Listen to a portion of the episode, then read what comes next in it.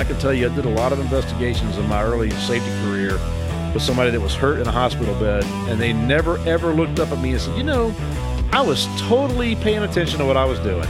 I was not distracted. I was following the rules, and I thought about what I did before I cut my leg off with that chainsaw." They've never told me that. Everybody always says the same thing when they're laying there in pain. I wish I wouldn't have taken that next step because I was not thinking. Welcome to the Pitch Podcast, where entrepreneurs and cutting edge companies come to tell us about the products they're making, the ideas they're spending time on, and the problems they're solving. Here's your host, Warren Spiwak. Welcome to another episode of the Oil and Gas Pitch Podcast. Today we're talking to some people we're very big fans of. It's Knowledge Vine. We're going to dive into what they do, why it matters, and really how they can help more organizations around the world. So uh, here we go. I've got David Bowman. He is the founder of Knowledge Vine. And I also have the VP, uh, Ken Hallaran, who um, apparently, from what I've heard, and we're going to dive into it, he's been he's worked like nuclear, some got some nuclear background, some military background, and I'm wondering very much like how that ties into all of this human performance, David. I guess we'll just start there. What is human performance for those that are like what Russell told me, imagining the Olympics? That's not what we're talking about today. Yeah, no, really, it's just a it's a it's a cultural process. It's a way to think about and process work, really it all came out of nuclear power, commercial nuclear power. After 1979, we had a partial meltdown with Three Mile Island. Uh, did a lot of research, investigation, trying to understand how could that happen. We could never let that happen again. Uh, Jimmy Carter was a big fan of commercial nuclear power. He was a big fan of Rickover, who was an admiral of the Navy, and he brought a lot of those principles into that commercial nuclear power functionality. So one of the things that you cannot do is you cannot let the core get uncovered, right, mm. inside of a nuclear power mm. plant. So if you do, you have a meltdown. What happened in Three Mile Island was a lot of different things. It wasn't just one person that made one mistake. There was a, a bunch of things that failed from a defense in depth uh, perspective. And one of the things that came out of it was this idea of blame. We have to blame the guy that was sitting behind the control panel that allowed this, right? And the FAA came in. People got involved in this investigation. So it was such a big deal, you know, in, in 1979 to never let that happen. And one of the things the, the aviation side had learned from the 60s and 70s is you can blame pilots all day long, but if you don't fix what's really causing that accident, you're going to have one after another. So they got control of that a long time ago in the aviation administration. Flash forward back to 1979, Three Mile Island. Another really bad thing happened the same week of Three Mile Island, and that was the China Syndrome movie came out. So now people are terrified of nuclear power. Probably the safest place you will ever work. I've worked in a lot of different industries before, oil and gas, whatever. I ended up in nuclear power myself, and I felt like that is probably the safest place I've ever worked. There is no single point vulnerability in a nuclear power plant. You have to rely on your teammates, you have to rely on your training, it's so close to flying on a commercial airline, like you don't expect to crash anymore, right? You expect maybe you might be two minutes late and get mad, but you're not going to crash on the side of a mountain and die. No, this is a fact. Like every time I'm on the tarmac, I think to myself, I'm sure there's like for years, there's 90,000 flights going out every day. I'm all right. Like I'll just enjoy the, uh, enjoy the ride. And it is one of the safest industries and uh, that was kind of an interesting parallel that you painted for me while we kind of initially talked about the episode. Now, Ken, before I get to you, I know I was giving you, uh, you know, for people going like, what the hell is Warren talking about, which is quite common. David, I, I do want to like have you do an introduction for him because there are some interesting things. Him being in the Navy, him working on submarines right next to, you know, nuclear bombs. I'm guessing. I, I you tell me. But um, let's get into his background, and then I think that will just solidify everything we're about to get into and how these organizations, the listener who's at the helm of the ship, could literally leverage this knowledge vine solution for quite a few things. Yes, a little bit about Ken. First of all, Ken Ken uh, was brand new out of the Navy uh, when he came and joined the team at, at uh, the nuclear power plant where I worked. I was a senior nuclear equipment operator. Part of my job was to train Ken to learn how to become an operator in the plant, the actual application of what we do and how we do it. And the minute I met him, I was like, this this guy's sharp. I mean, he's just he got it. He was smart. He's different because he I don't know how you do this, but Ken was able to go live in a submarine underwater. Yeah. That freaks me out, right? Yeah. I mean, I'm I'm claustrophobic in this room, right? Yeah. But to be able to do that, you, you just you flip a different switch, right? Sure. And to be able to to serve his country the way he did and to be passionate as passionate as he is about doing it right the first time, we just hit it right off. I mean, Ken spent a lot of time at our house with our family. You know, my kids grew up around Ken. He was just part of our family kind Wow. of thing. And so when I moved on and started Knowledge Vine in 2014, I knew I had to get him over here with us. He was just too valuable. He knows the entire story of human performance. And when I say that, there's multiple facets to what we do. It's not just teach you tools and traps and hope you got it, good luck. It's, you know, corrective actions to prevent recurrence. It's all these different components of how it works. He already knew that. I don't have to teach him anything. I don't have to teach him work ethic. I don't have to teach him human performance. He knows all that. So he was a perfect fit for our young company to come in. And then to top it all off, he's a very quick study and he can learn things very fast. So he can he figured out how to take non-software data and create basic software out of those off-the-shelf data streams to even get us the building blocks to have the software we have today. So he was an absolute must-have, and he will be taking my place when I retire. Wow, that's incredible. And Ken, welcome to the show, huh? That's that's a nice like That's big shoes to Yeah, fill. I I don't even know uh, if I fill those shit. man, I, I want to take David with me. Maybe he can say something good about me. Like my hero was Pee Wee Herman, like when I was in 1986. So it's gonna be tough for you. Yeah. Um, but in all seriousness, it is pretty neat to think about the idea that. And by the way, thank you for your service. Uh, that's an incredible thing to do for our country. But to think that you could experience all of that, learn everything you learned in the military, and not like come back and like try to figure out how to cut hair or something. Like you're you're in a really great industry that you're able to take this ex, uh, this expertise and leverage it to literally save people's lives, help companies make more money. And I know we're going to get into the value proposition and we're like I might be taking too long on the warm up here, but what I love about the start off and the foundation of what we're talking about is that through safety and through optimizing a culture really of safety and be- good behavior within not just the oil and gas industry, but I, I'm sure it goes on and on with who you can help. Um, we're really talking about cost containment also because risks are lower. You get, mo- you know, obviously in the insurance industry and in so many other places in in in the working world, you you actually benefit from doing it right. So with that, Ken, I guess um, we'll just start there, right? I'm gonna I'm gonna kind of uh, quick question to you guys. Yeah, we joked around about human performance, and we're really talking safety here. What are some misconceptions that when you go in and you're meeting a client for the first time, or you actually are trying to like do a value proposition? What are the misconceptions that you feel like you're constantly in the field overcoming? I'll say a few, and then you say a few. Okay. So one of them is, hey, this is great for the guys that do the work, but we don't need it in management. That's a complete misconception, right? Because you have to have every organizational layer involved if you're going to change culture. I can't just say this is the for the guys that do the hard work out there. They need this stuff because they're the ones that get hurt. It's not about that. It's really about organizational alignment. It's about understanding the processes and the standards that you have and setting expectations clearly. I can tell you right now, and I say this all the time there's two places I've been in my life where I thought I would change their culture, and I didn't. Mm. One was commercial nuclear power, the other was the United States Marine Corps. So I was also in the military. So you are not going to change the culture that's set that deep and that entrenched that's worked that long. 43 years we've been doing human performance of nuclear power, have not had one more mistake in the United States. Right? That's huge. That's a big deal. And so that criticality of understanding that it's the entirety of the of the whole organization that's got to be involved in this. It's not a bottom up, it's not a grassroots, it's a very top down driven understanding metrics, understanding data, understanding trends. That's all got to be a part of it. That's my main one I always worry about is this is good for those guys, but it don't have to be everybody. Hmm. Which one you Yeah, we hear that a lot. what what can you come help us with that'll fix our guys in the hmm. field? Mm-hmm. Well, Well, nothing. I got to fix all the whole organization. So that's probably the big one. The other big misconception we hear a lot about is human performance is just about tools and traps. And when we say tools and traps, we're talking about behavioral human performance tools, things I can do as an individual to minimize my chance for making a mistake.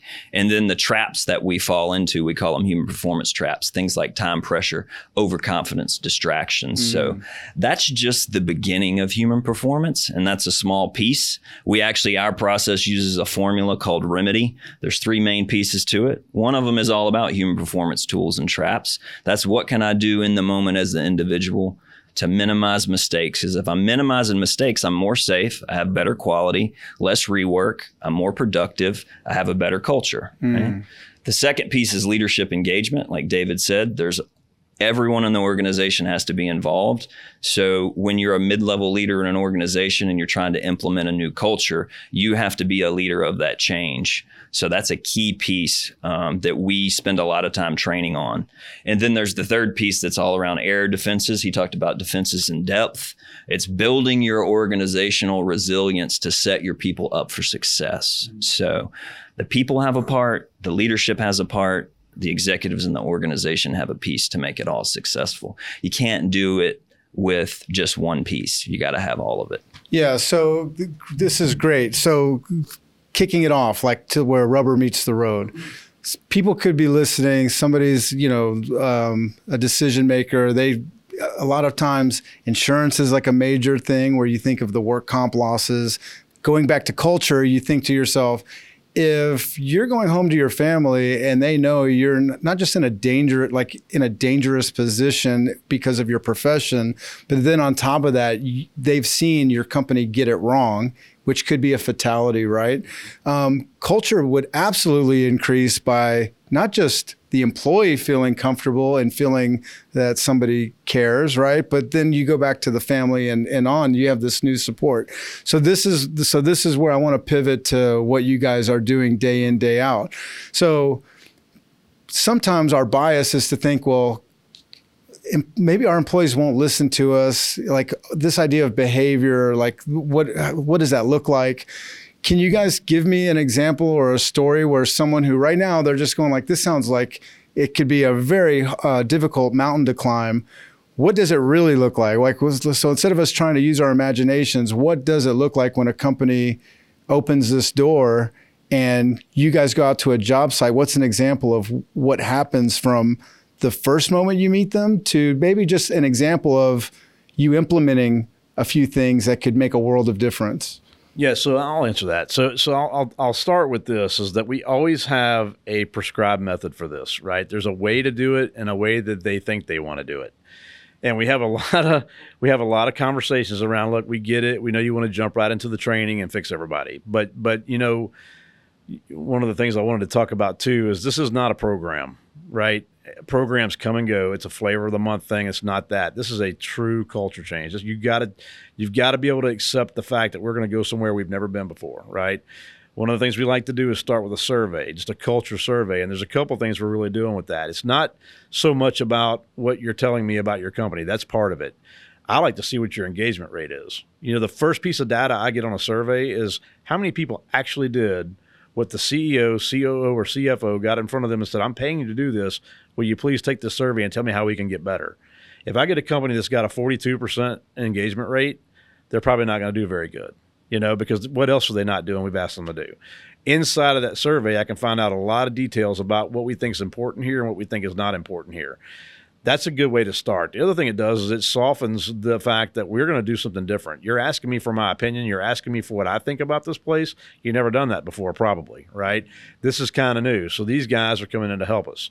We want people to understand this is not about catching you doing something wrong, catching you doing something terrible. That's not what we do. We're trying to figure out what's really going on internally so we can help you get better at what you do, right? So after that, we start with very simple fundamental knowledge. Human performance is a system of languages, all right? So Ken talked about human performance tools. Uh, when I tell you how simple this is, my mother made the comment. She says, "You you get paid to teach people uh, common sense." Wow. I said, "Kinda." so one of the main tools you get taught is something called self check. and it, the acronym is STAR for Stop, Think, Act, Review. That sounds simple, right? But do we do it all the time? You know, do you really think about what you're doing before you take an action? And I can tell you, I did a lot of investigations in my early safety career with somebody that was hurt in a hospital bed, and they never ever looked up at me and said, you know, I was totally paying attention to what I was doing. Right. I was not distracted. I was following the rules, and I thought about what I did before I cut my leg off with that chainsaw. They've never told me that. Yeah. Everybody always says the same thing when they're laying there in pain. I wish I wouldn't have taken that next step because I was not thinking. Hmm. So stop, think, act, review is a very simple human performance tool. Now the, the point of that, I'm telling you, is that that's a language, right? Because people will tell you, oh, I do that all the time. You do, but you didn't know what to call it. So therefore, it wasn't a standard, right? So that's the kind of tools we teach you in the fundamental level, and then from there, we like to get into leadership development, teaching people how to coach, how to listen this is all about trust, right? If you think about the very first principle of human performance, it's people are fallible and they are going to make mistakes.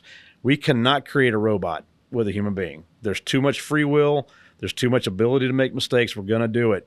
We have to have the ability to fail, though, without crashing the plane.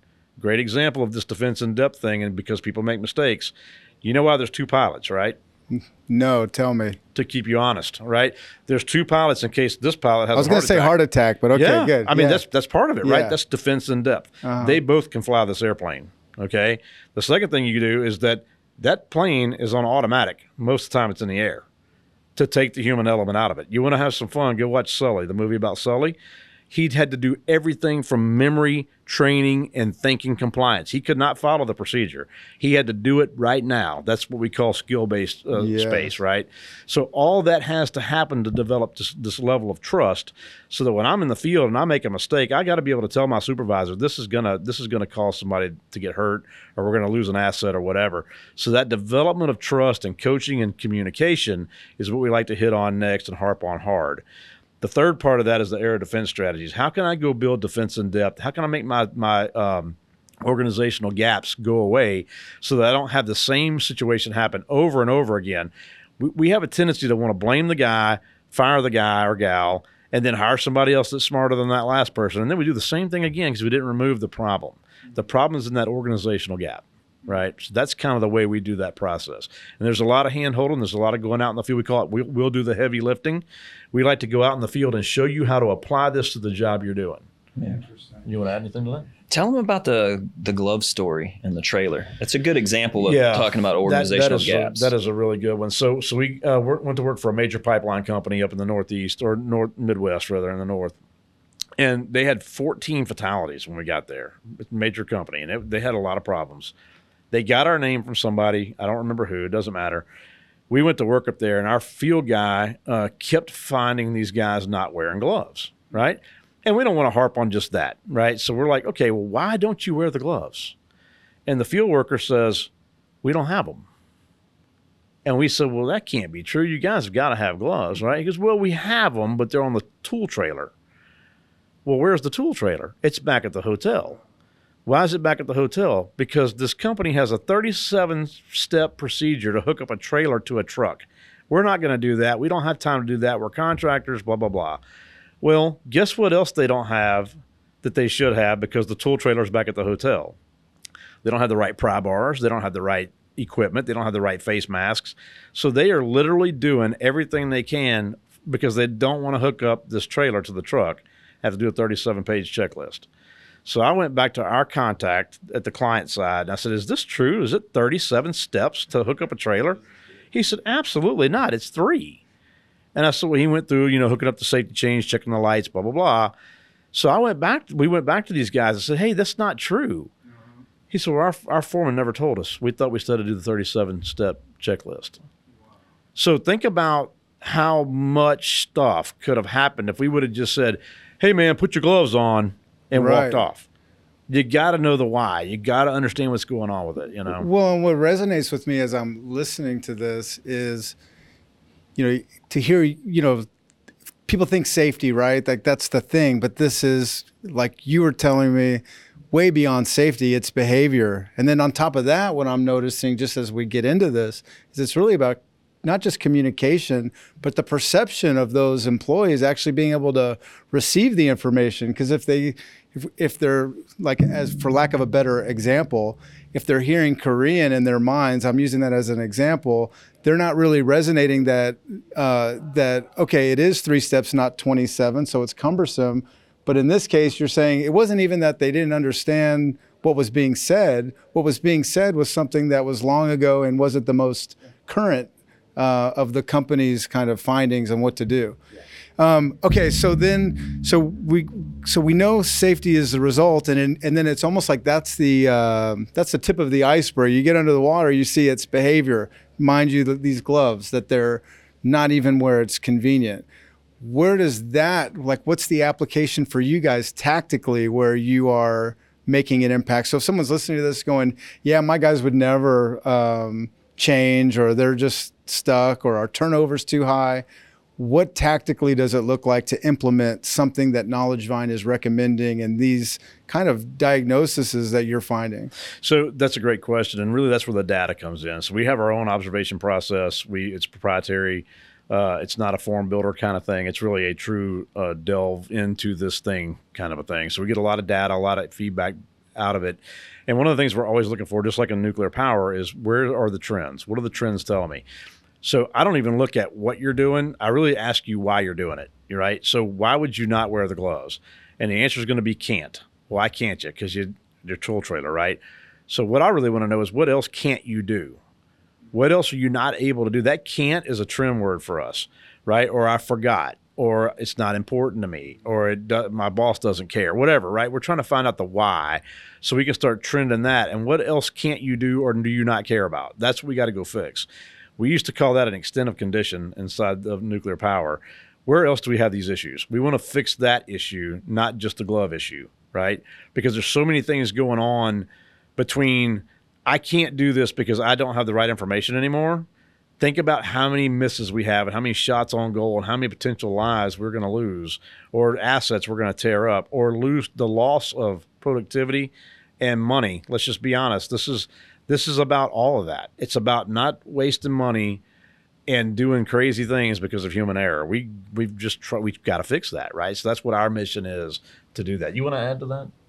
No i just wanted to say that i think the example you use with the gloves and leading right into the why is a good way to think about what human performance is all about because if we don't find the why, we can't really fix the issue.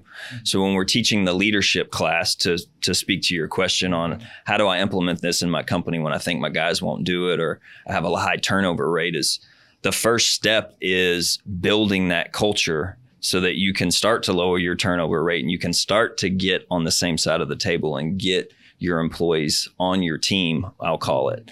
Um, but building in that culture of, hey, it's okay to bring up issues. And when we bring up issues, if we really resolve the problem, that builds trust with the employees. Instead of just saying, hey, put your gloves on, David, and moving about your day, now I'm, I'm fixing a problem for you as a leader, a coach, an executive.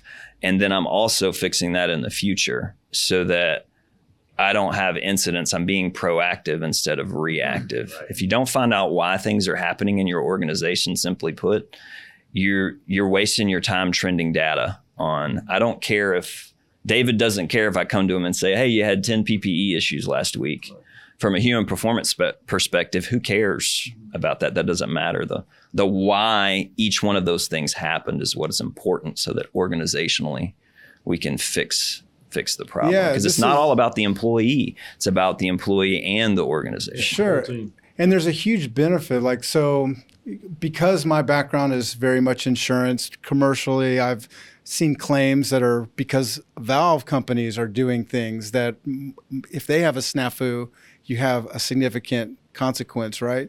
But then on top of that, in the insurance world, and I, I don't mean to harp on it, but I want to get into this because I feel like it's it, it warrants this, is that if that valve company, yeah, they, they might have an insurance risk out in the field because of the valve, but when you go to their facility and you see the the working conditions and you notice things, there might be some people that go like, "Oh, I have uh, Texas Mutual or whatever their insurance company is," and think that, "Oh, when they come and do a safety inspection, that's that." But I want to really key in on this, which is in the world of workers' compensation, what we know is if you have a sign company and you have a fatality, that modifier, meaning what you're taking that right rate and multiplying it against, is going up. And then when you have the second accident, it's going up again. And suddenly you don't know are you just in business to pay for insurance premiums? I, I only know that from my own personal experience of how that relates. What am I not thinking of? What are some of the consequences that a listener could be hearing and they're going, I didn't know that this was an avenue. Like I just th- thought that uh, it's really just working with a risk assessment from an insurance carrier to figure out how to take care of people. That is such a misconception too, isn't it? It is, and it's funny you mentioned insurance. I'm going to get into that a little bit deeper, but I'll, I'll start with this. A few years ago, we worked for a, a, a construction company, and their claims were like they were like 77 to 78 claims a year, workers' comp we came in and opened up clear communications from management, leadership, executives. We got the, um, you know, all their their values put back out on the wall. All that was hidden. It was all gone. So there was no sense of this is our mission here, right? It was just go get it done, go get it done. So we opened up those chain of commu- uh, communication again, got the uh, leaders engaged, started going out in the field doing this coaching, training them on human performance they went from 78 to 22 in the first year.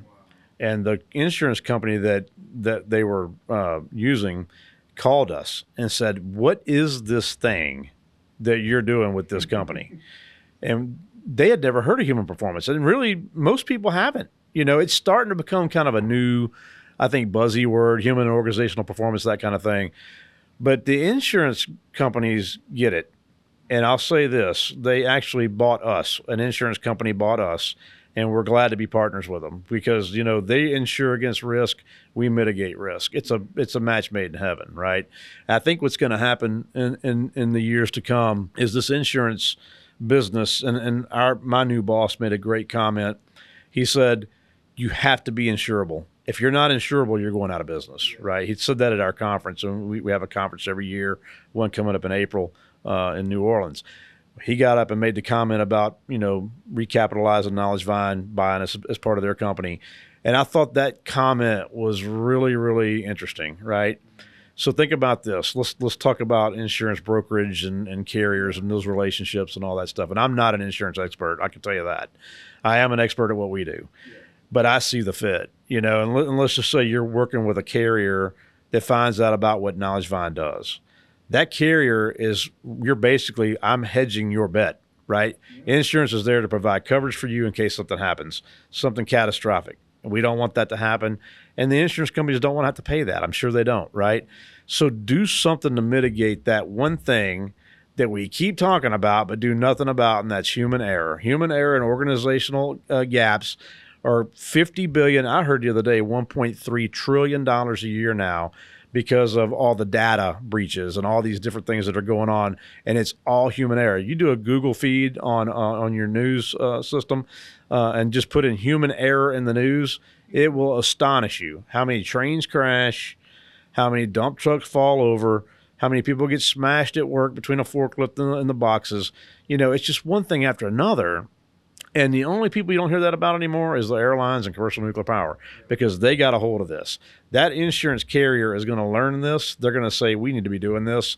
It's a hedge of the bet. I think that's why we got recapitalized by a major broker. So, yeah, yeah. that makes absolute sense in the sense that when you think about it, if your uh, oper- your organization has all these line items that are the costs, right? And you have culture, which culture they, they say it culture eats strategy for breakfast, right? That's the saying. So as you're walking through this, and and now you you share this alignment you have with um, the insurance industry, it only makes sense. And I've seen this just because of 20 years in the business. When you have if lightning's striking two or three times and you have a fire, eventually you put a lightning rod up, right? You guys are essentially the lightning rod or the bulletproof vest that these companies can go to and say, "Hey, we want to convince." quite um, you know quite quickly a carrier that things are getting better and they're going to get better fast and to this point the idea that you could have a turnaround within a year makes me want to ask you this I know there's a software component to this. I know there's a like a, a real person to person training involved in this. Um, I can you walk me through what are those resources that Knowledge Vine, when somebody becomes a client, what are they getting access to? Like, what is it? What's behind the magic trick? I mean, uh, not that it's magic, but there's these several things that you guys are doing. I think what to key in on the magic piece, what makes it magic is what we talked about earlier is the application. We did this for years. I did it when I was on a submarine. I just didn't know it was called human performance. You know, all the behaviors and techniques and the defense in depth and the the leadership and coaching and high standards and all those things in culture um, was there. So because we all, the whole leadership team that helped build Knowledge Vine, did it in a practical application and then became leaders that led teams that had to use human performance. It kind of sets us apart from everybody to be able to help folks with application. But to kind of circle back to the process of how it works, you know, it's a full suite of offerings that we have. You know, originally we started out just teaching in the classroom. And we were taking what we learned in our careers and turn it into a two day class um, that sat down with leaders and taught them everything we knew. And we figured out pretty quickly it was kind of information overload. And we needed to translate that knowledge into what do I do on Monday morning with this stuff? It sounds great in here, but I'm in the field now with my crew. What the heck do I do? And if so, I can just parse in just yeah. for a second on that, you know, the other thing too is we were big on dynamic learning activities. What are some mm-hmm. things we can do to example, make an example of this for you in this learning environment? It is so hard to convince somebody that playing Battleship is the way to learn human performance. But I'll tell you what does work, and that's going out there where the work's getting done and teaching people how to apply it right now in real time to the thing they're about to do. You know, it's such a better method to do it that way you know, in a real work environment where it makes it real instead of a trust fall exercise or let's build a Lego helicopter together. I mean, that right. stuff's all great, but that's you know, yeah, it doesn't work in this this space for us. But you want to continue with the product? I'm sorry. Yeah. So big picture, we went from classroom only to going in the field and helping apply the stuff, and then we we started to learn as we worked with our clients. That's one of our our keys to success is we've been adapting year after year to what we learn from our clients because we're a learning organization. So we started to incorporate other pieces. Our clients fed back to us. It's hard to take everybody out of the field, the entire right. staff, leaders and yeah. employees. It's expensive yeah. to get them in a classroom well, what if we supplement some of this with online training? Mm-hmm. So we mm-hmm. have a blended approach. We do classroom training for leadership still. We'll do refresher classes for employees, but there's a big online piece that's available to them via computer, mobile app, whatever. We added in the culture survey at some point because we wanted to understand what do the people in the field think about their own company. Mm-hmm. Um, so that gave us some insights to build a burning platform to get started. Uh, as we continued to grow, we put more into our online learning. We came out with a driving program. We have a human performance based driving program now to go along with that. And then we got into the software piece. So as we were in the field doing all this coaching initially and teaching people how to apply it, we figured out there's some data we need to start collecting and we got to stop writing manual reports. Yeah. I was actually the report guy. So yeah, I got okay. tired of writing all the manual reports. I was like, hey, everybody, feed me all of your stuff and I'm going to turn it into something. Sure. So that kind of progressed into some off the shelf products that we started having our field people use filling out forms so that we could start to analyze data and build dashboards. And it kind of went deeper and deeper. Um, and we said one day, let's build our own learning management system that works the way we want it to work. So we started there and built that. Uh, then we built our own observation system, custom off the shelf, um, because all the products out there are mostly form builders and don't do what we want to do. Wow. So we took it to that step. So all of our clients have access to all those different technologies from in the field, face to face, shoulder to shoulder. Um, we'll teach executive training, we'll teach leadership training in a classroom, and then you can do everything and interact with us online only if you want to. And we do know it's hard to learn things, you know, once and done. So we did create a, a complete Mm. cadre of sustainability too. So for 14, 15 months, you get micro learnings that you can and and look, this isn't the old 1995 CBT, you know, bloodborne pathogens. Stab myself in the eye. I don't want to watch it. This is pretty entertaining and it's and it's well done. T- uh, uh, Ken's got an, a complete development team in house, so we build our own software, we build our own training. Uh, it's all very professionally done. It's in SCORM compliant wrappers, and we can do it any way you want to do it. But we wanted to build something that was useful because our key on this thing is an application piece. If you can't apply it, then we've done nothing for you. There's no return on investment on a promise, right? You need something actionable that you can do today that's going to make a difference tomorrow. That's what we want to deliver. So what's really neat as we dive into this is it's obvious to me. So even our someone listening, their bias could have started out as going, "Oh, okay, this is like someone's going to do an inspection and then there's going to be training." Boom. But it's not that. It, you guys have evolved and evolved and evolved, and now it's at a point where you have these like several layers of way the way to get things done and make these improvements normally in an episode i usually like about halfway through two thirds where i'm at now um, i normally get into like the process of buying and the costs and like things like that. But today i want to do something different because I, I when i was thinking of the word cost and as you guys are sharing this insurance isn't even like the fairest thing to talk about.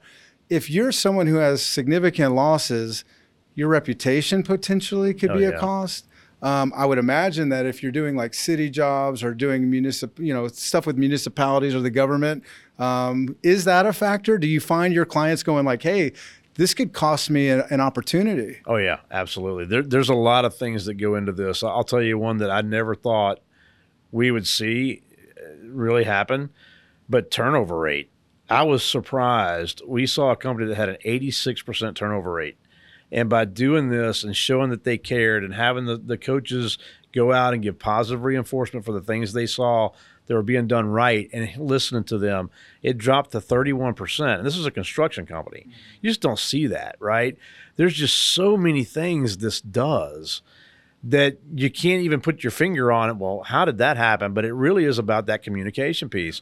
But yeah, this can this can cost you your. int- I mean, if you don't have a handle around just catastrophic failure because of human error, you are going to go out of business. And there could be equipment costs too. oh my gosh, all the time. Sure. So something also, I, I mean, I th- like now my head's spinning with like all Yeah. these things where I see where the where the impact is real and optimization is key. Is going back to the idea of a valve company.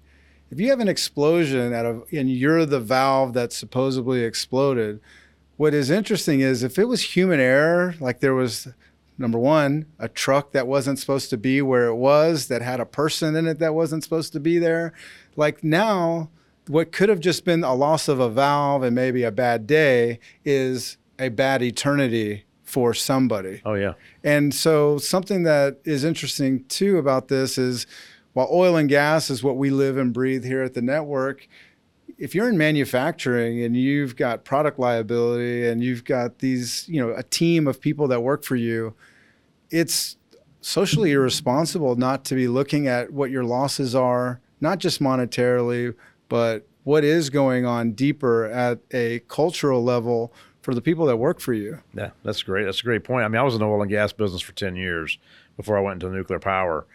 And, uh, you know, I worked in a place that made liquid gold. I mean, it, we made styrene, and it was a great, in the 90s, it was a huge, great product.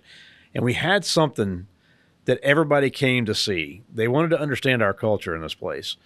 And we just all knew each other. We all worked well together. We were very young, and, and it's crazy how little we really knew about what we were doing, but we kind of just learned it and did it, and we cared about each other, you know. And people would come from all over the world and ask us, "How do you do this? How do you do this?" And I'll tell you what it was. We had tight tolerances. We would not let each other fail. We did a strategy meeting every day. What is our strategy for this place? Let's communicate our gaps. Where are our weaknesses? Let's know those weaknesses. It wasn't human performance. But when I learned later, when I went to nuclear power, that that's what we were really doing, I'll give you a great example. I was 24 years old. I was sitting on a control panel one night, Honeywell TDC 3000, and I was moving thousands and thousands of pounds of steam through a, a superheater. It was two o'clock in the morning. I was tired as a dog, and I was about to hit the numbers into the to the um, control panel. And I turned around and looked at my buddy, and I said, "I need you to look at this and tell me if this is right, because I'm I'm cross-eyed, you know." And he looked at it and he said, "I agree. That is that that that you know, two thousand whatever it was." I says, "We both agree that's the right number." And he's like, "Yep." And I hit enter. When I got to nuclear power, I realized that's called peer checking, and that's exactly what you do. Wow. You go ask Ken Hallaran, who's a peer check of mine, Ken, do you agree this is the valve we're on? And he says, Yep, that's the one. And we both agree to that. We both self check, we peer check, we use a questioning attitude, and then we open that valve. Interesting. We were doing that as young kids at that styrene plant because we were trying to survive. We wanted to make mm-hmm. sure we didn't screw up, you know, and but when you when you learn that that's what you've been doing and this is what it's called, that's why it's not a program, man. Mm-hmm. It's a process, it's a mm-hmm. culture, it's a way you do it, and it becomes ingrained in you.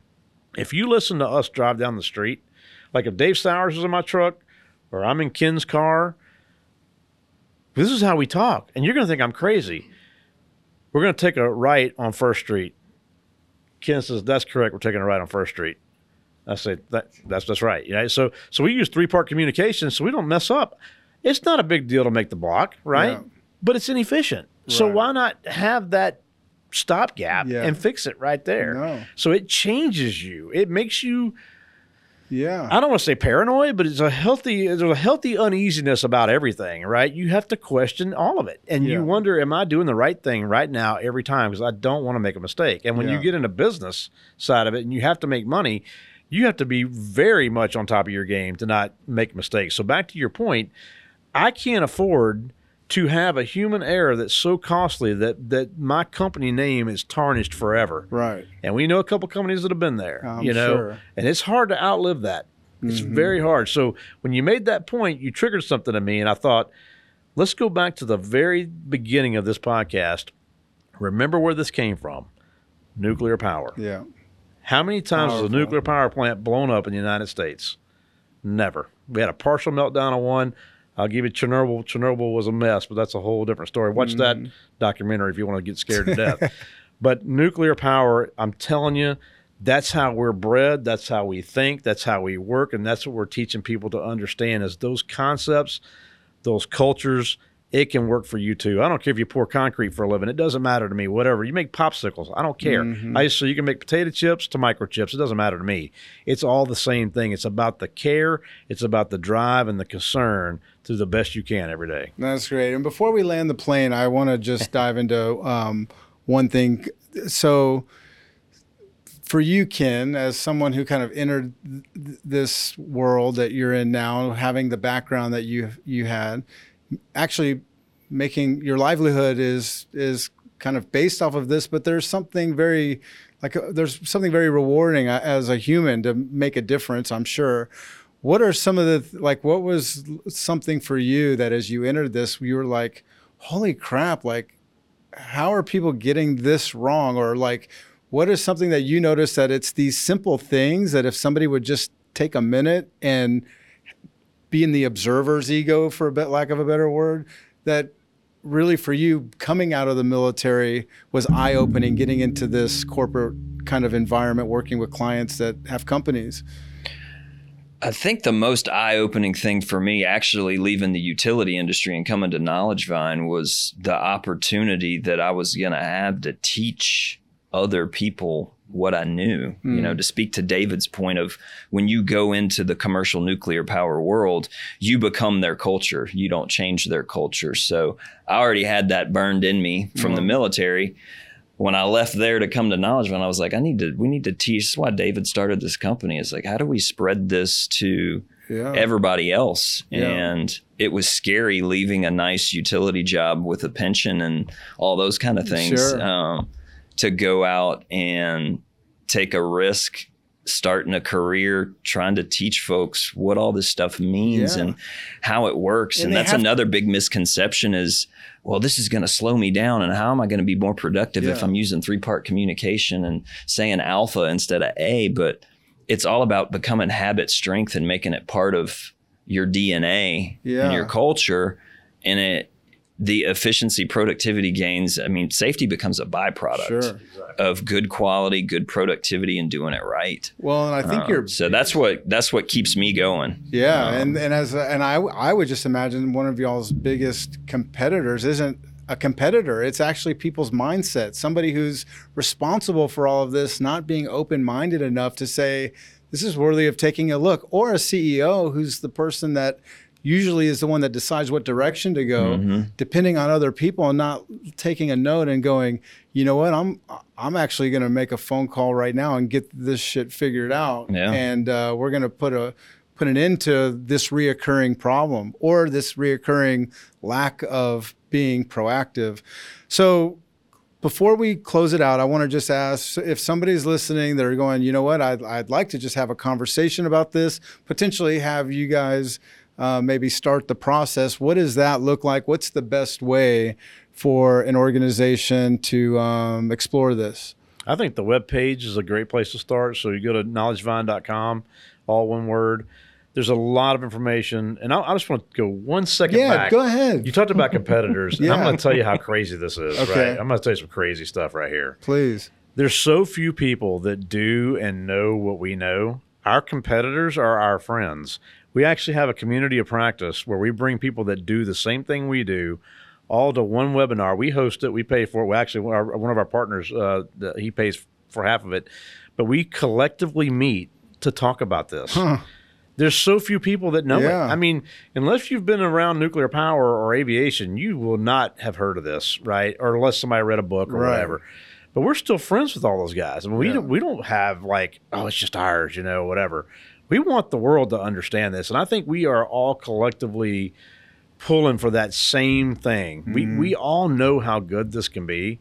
And so even our competitors are like, yeah, let's work together. Let's help people out. You know, we all have a different way of getting there. Our our way is application. Some people's is you know speaking engagements or whatever. So the website's a great place to go to get information about this. We put a lot of information out there for free because we want people to understand it, learn it, use it. It's fine. The second thing is we did write a book called Remedy, and it's on Amazon. The book is not expensive. You know, I think my, my family probably bought the most copies, so that's why it's number one bestseller in this category, which is the only book in this category. Just kidding. But uh, anyway, it's a pretty good book. It explains our entire process. You can get it right there on Amazon. It's Remedy, R E M E D, and it talks about human error, talks about why we do it, how we do it, whatever. Those are the two fastest, cheapest, easiest ways to get to us. After that, I want people to think about this, and I want to just be honest here. Don't hire me as a consultant.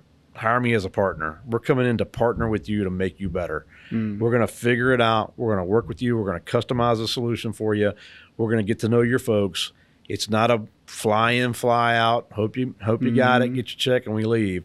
We don't do that. We're in it for the long haul. Most of our clients we've had for eight or nine years now. They never leave us. We stick with them all the way through it. Yeah. When I think of an insurance agency or inspector, like for a carrier being your source of like trying to figure out how to get it right, like how counterintuitive is that? That the person or the company that makes their money off your premium is going to go there and yeah, they're going to nail you against the wall around anything they can. Cause going back to that modifier, it's interesting.